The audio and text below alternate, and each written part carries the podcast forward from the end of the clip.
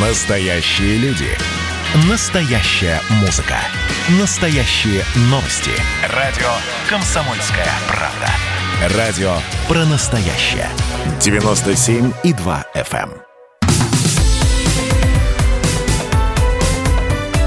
Как дела, Россия? Ватсап-страна!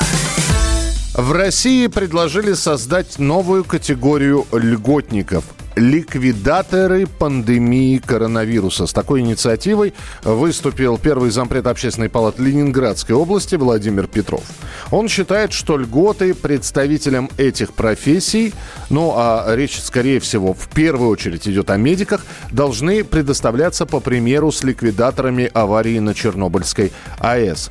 Если инициатива получит одобрение, представители новой льготной категории смогут рассчитывать на дополнительные дни оплачиваемого отпуска, санаторно-курортное лечение и другие государственные гарантии.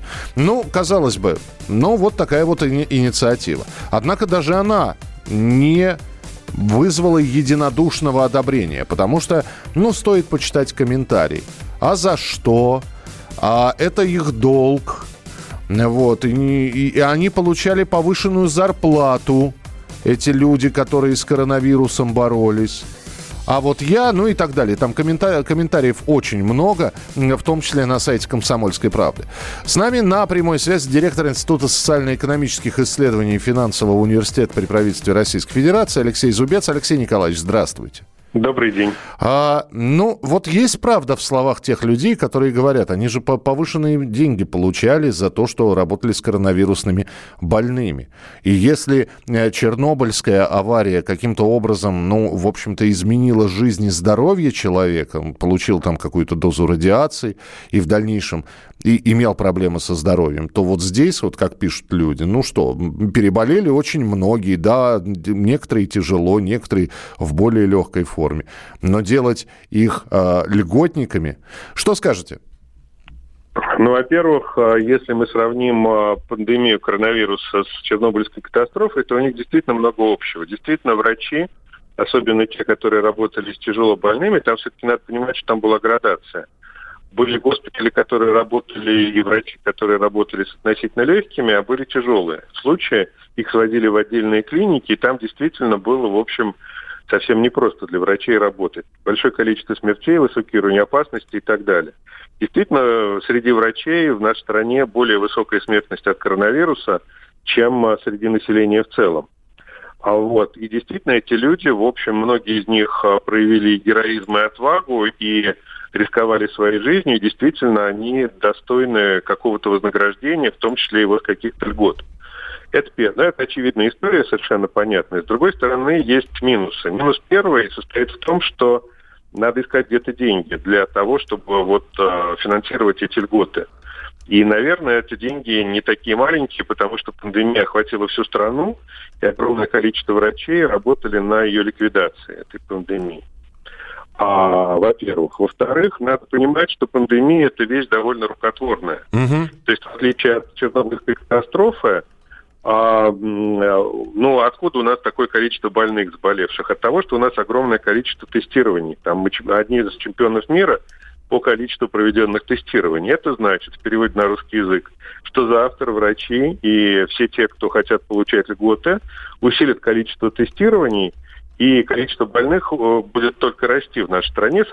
Много легких больных, много бессимптомной форме, но тем не менее у врачей есть реальная возможность увеличить размеры этой эпидемии. Угу. И у них будет мотив, связанный с получением денег и льгот.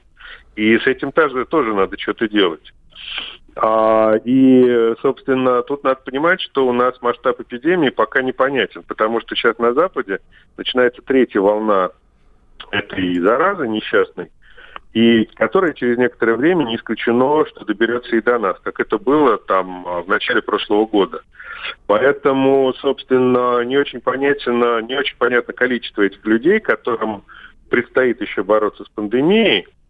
И, ну, и плюс к этому есть а, еще там масса таких не очень приятных случаев, когда э, людям, ну, членам семей умерших от э, людей, умерших от не ковида в ковидных госпиталях. Угу. Приходили э, представители, опять же, вот медицинской общественности и предлагали деньги за то, что мы запишем человека ковидным, умершим от ковида. Да. Ну, понятно, для чего это делается. Это повышение финансирования, льготы и так далее.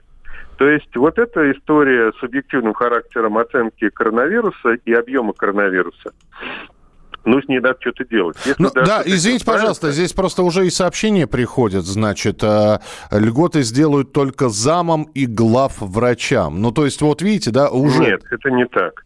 Ну, у нас была история, когда Минфин пытался сократить объем финансирования врачам, работающими, работающим с ковидными больными. После этого президент Путин постучал по столу, э, кулаком и сказал, чтобы льготы были одинаковые всем. После этого их сделали одинаковые всем. Ну, помните, эта история была в э, начале прошлого года. Угу. Я думаю, что в этом случае будет то же самое. Получат все. Принято. Спасибо большое. Э, с нами на прямой связи был директор Института социально-экономических исследований Финансового университета при правительстве Российской Федерации Алексей Зубец. Значит, я самый первый вакцинировался, поэтому меня спрашивают. Поехали, напились и давай, значит, все. Нет больше СССР, мы создали Содружество независимых государств. И скорее хозяину Бушу, старшему президенту США, звонить. Назначьте везде русских, и многонациональные регионы были бы довольны. И дайте больше прав регионам и больше прав предприятий. Итоги с Жириновским. Каждую пятницу на радио «Комсомольская правда». Владимир Вольфович клеймит злодеев – с оптимизмом смотрит в будущее и общается со слушателями. 9 часов вечера по московскому времени.